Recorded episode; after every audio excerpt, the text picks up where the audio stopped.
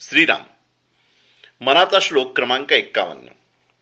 मदे मच्छरे सांडली स्वार्थ बुद्धी. प्रपंचिक नाही जयाते उपाधी. सदा बोलणे नम्र वाचा सुवाचा. जगी धन्यतो दास सर्वोत्तमाचा. मस्ती मत्सर स्वार्थ आणि अहंकार यापासून लांब राहता आले पाहिजे. कारण हे आपल्या वैयक्तिक प्रगतीमधील सर्वात मोठे स्पीड ब्रेकर आहेत. पण पण हे होणार कसे?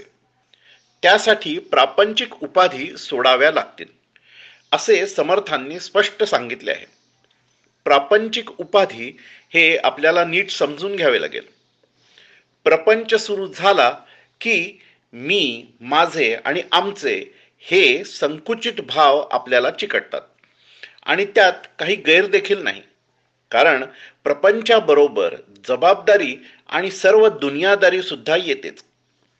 आपल्या माणसांची स्थिरता आरोग्य आणि भविष्याची चिंता या गोष्टीत माणूस इतका गुरफटतो की ह्या जबाबदारीच्या भावनेतून मिळणाऱ्या उपाध्या तो स्वतःच घट्ट धरून ठेवतो.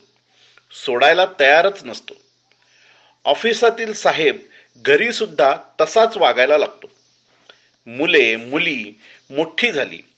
एक स्वतंत्र व्यक्ती म्हणून आता त्यांना आपण मोकळीक दिली पाहिजे. हे देखील आपण विसरतो. वयाच्या पंचेचाळीस पन्नासच्या या टप्प्यावर असे उपाधिग्रस्त लोक खूप असतात.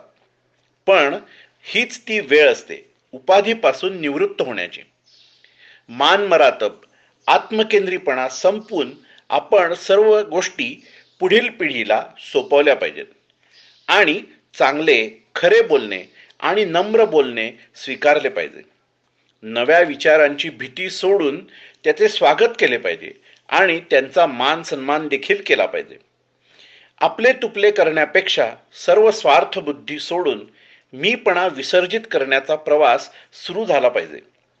हे सोपे नक्कीच नाही.